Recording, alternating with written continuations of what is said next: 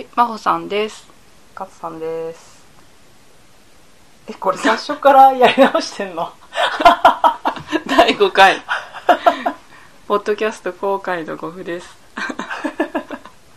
面白い今日は、私の陶芸の工房で、ちょっと土の楽器を、なんていうの、集音機のように使って、うん今、勝さんがそれスケッチしてるんですけども、はい収録をしてみています。なんか私がすごい喋りすぎなので、勝さんが喋ったらいいかなって思ったのに、いやすやっぱり真帆さんが喋って私がふんふんって言ってるスタイルがうん。この番組のスタイルな気がしますあ、そう、勝さんファンは。私のファンなんているの？やっぱその結構真帆さんが喋ってるそういう知識知識じゃない。知識っていうかなんていうのかな、うんうん。その今まで積み重ねてきたことあの考えてきたこととかで、うん。制作の感じとか変わってきてるじゃん。ゆっくり。か。なんか勝さんの方は、うん。多分あの後悔の部分の作品が始まったらあそね。れについてのこう一応そういうポッドキャストなのでタイトルがありますよ。う に忘れてたけどまだ全然あの引っ越しで一生懸命だったのではいあの後悔の部分始まったらじゃあ作り始め、再開したらまたぜひそのはい。お話をあそうだね。してください、もうすっかり忘れてた。そう一応ちょっと確認。あはい。でえっ、とじゃああのこの間のお月見会の話をする？あいいね。どうでしたか？いやすごかったね。すごかったね。びっくりなんか今でも余韻がすごくって、ん。何がすごいかっていうと何エネルギーが高いっていうと一言で終わっちゃうけど。そうだね。なんかうん。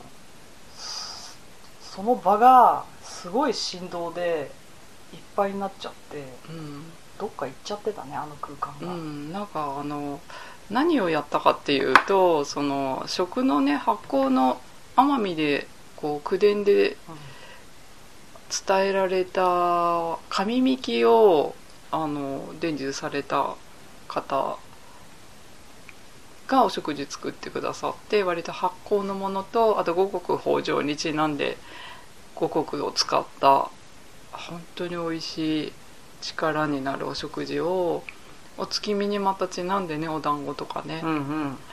作ってた。くださってまずそれをみんなでいただいてで結構みんなバラバラのとこから来た初めて来た方も多かったあお会いする方も多かったんだけど、うんうん。なんかもう知ってるみたいな感じだったよね。ね。しかもそれも喋らなくても うん。なんか一緒にいても何の違和感もない人たちが集まって、うん総勢10人いたのにね10人もいてね。ほとんど知らない人だったけどねでも全然なんていうの？違和感なかったね。一緒にいて。そのなんだろうその違和感のなさがさうん。やっぱりなんて言うんだろう。同じ趣味持ってるとかそういうのと違ううんうん。感じじゃんなんか、うん。本当にもう存在とかさその人の持ってるなんかえまあ雰囲気とかエネルギーみたいなものが、うん。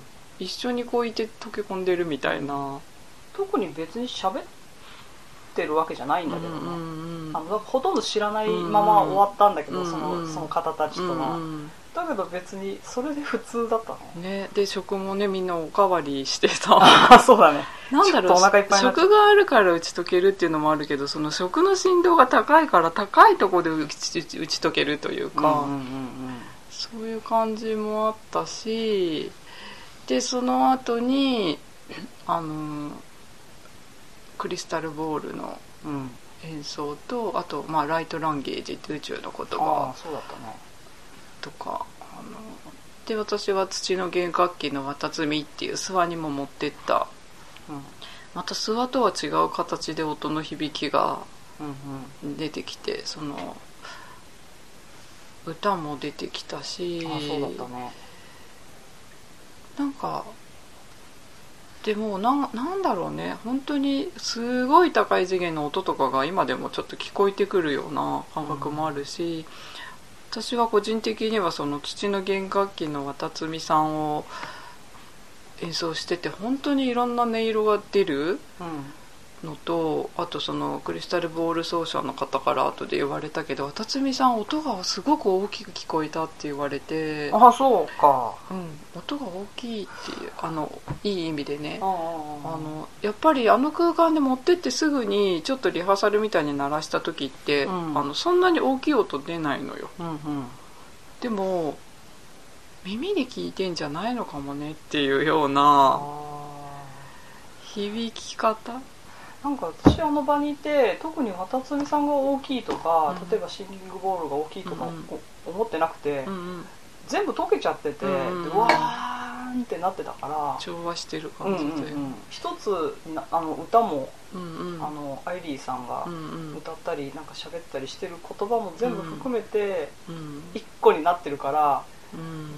どの音が大きいとかあんまり感じなかったんですそうだねあのそうクリスタルボールとその場の調整というかすごく上げていってくれたのがアイリーさんという名前で活動されてる方で、うん。うんお食事は和田陽子さんって言ってう発酵のことをされていてミキもね3種類今回用意してくださって、一般的なミキとあと冷えだっけ？冷えのミキと、うん。あと紙ミキ？紙ミキは本当にあの作り方とかも奄美じゃないとあの伝えられないっていうものをもう完成したものを持ってきてくださって、んうん全然違ったね3種類ね。味が違ってた。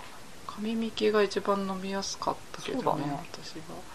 どれもすごい美味しかったけどでも全然違ったよね。違ってた。違ってたし舌触りっていうかさ、うんうんどろり加減がうんうん。違ってたね。紙みきが一番こう飲み物って感じがしたね、うんうんうん。液体状。他のもね。2つは穀物の感じがの残ってたもんね、うんうん。確かに、まあ、やっぱりそういうのをいただいてからのもうすでに食でそんな感じだったからあのーそこからのあのーマッさんの「綿摘み」とか「シンギングボール」とか歌とかの振動だけじゃなくて、うんその陽子さんのお食事をいみんながいただいた後だったじゃない、うんうんうんあれ。だからみんなが多分振動を準備できてたね。うん、準備ができてた肉体がもうなんていうの？肉体レベルで変わってたみたいな、あれよかったよね。同じものを全員が同時に食べて、うん。あの場にいたっていうのがすごいよね、うん。本当ただ体にいいものとかじゃない。もうそこも超えちゃってそういうてことじゃなかったな。あれはなんか本当あの場にいた人はきっとみんな同じように感じてたんだろうなっていうような、体にいいものとはちょっとまあ体にもちろんいいんだけどあごめん。うん。そういうことじゃないね、うん。そんな満月の。でなんか全部ね終わってから、まあ外に出たらちょうどあ厚い雲の間からあの満月が一瞬だけね見えてねすぐ隠れちゃったんだけど、本当にちょうど見えた時に全員で未知との遭遇みたいな感じで見上げて、ね。でわーってなってなんか本当なんだろうお誕生日おめでとう的なね感じでねお祝いしたよね。本当特別な中秋の名月でした。はいちょっとぼーっとしちゃったもんななんとか。うん、なんかね今でもすごい高音域の音が聞こえていて、あ本当。そうなんか本当に高音域の楽器を作るあの今注文を受けてるんだけど、うんああそうかそうか。そうそうそうそれをあのもうあこの音だなってもう今はっきり聞こえ今現在もはっきり聞こえててへあのこの音をこういわゆる下ろしてきて土の楽器にするんだなっていうのがえ明確に分かったかなその月見の回で。うんうん。やっぱ音って言ってるけど音っていう耳で聞く音じゃなくてうん。響きなんだよね。うんでそれが一応私土の弦楽器3種類作るってうん。最初の弦楽器の三日星さんっていうのを作った時に来ててで今年は辰巳っていうのが作れたんだけど、うんで多分来年なんだろうね 3, 3つ目は。でもその3つ目の音がもう分かったからこの間の月見会で。うんうん。こういう音かなってなんとなく思ってたのがもうはっきり音音というかなんか今も聞こえてるんだけど 宇宙的なえー。え弦の音？弦じゃなくてもっとそれこそ宇宙の音ってちょっとうん。やっぱりシステマチックなんだよね。システム機械音みたいな感じ？機械機械とちょっともうちょっと響いててなんか神経神経の音っていうのかな？神経神経の私神経に響いてる音って感じがしてるんだけどちょっとなんだろう。音こういう耳で聞く感じじゃないの？なんかもうね頭の内側になってるような、割とやっぱり上なんだよね上半身っていうここら辺でそのアイリーさんが割と上のことをやってるって言ってたけどあすごいわかるなと思って。でなんか食がやっぱり下から来る感じが穀物とかさ、ーうんうん。あの物理的にもそうじゃん。大地からあ生えてくる、ね。生えてくるね。大地と密接な関係があるのでそれでやっぱり陰と陽ですごいバランスいいんだろうね。あの今回の月見のああの陽子さんとアイリーさんと、ーうんうんうん。でなんか私思ったけど私ちょうどそこの真ん中にいるのかなって思ってその土の弦楽器が。あつないでるっていうか音が、ーうんうんうん。土のものを使って、うんうん、こう、音で上に上がるみたいな感じね、うんうんうんあここじゃんあの。これでしょ？んこのちょうどスピーカーが今本当に鼓の形しててまさに上と下鼓の真んに中の。そうそうそう真ん中の接点のところにここにいる神様っていうのがその女神がいてうん。あやっぱり今の時代重要な女神なんだろうなってくくり姫だよね。ああそっか。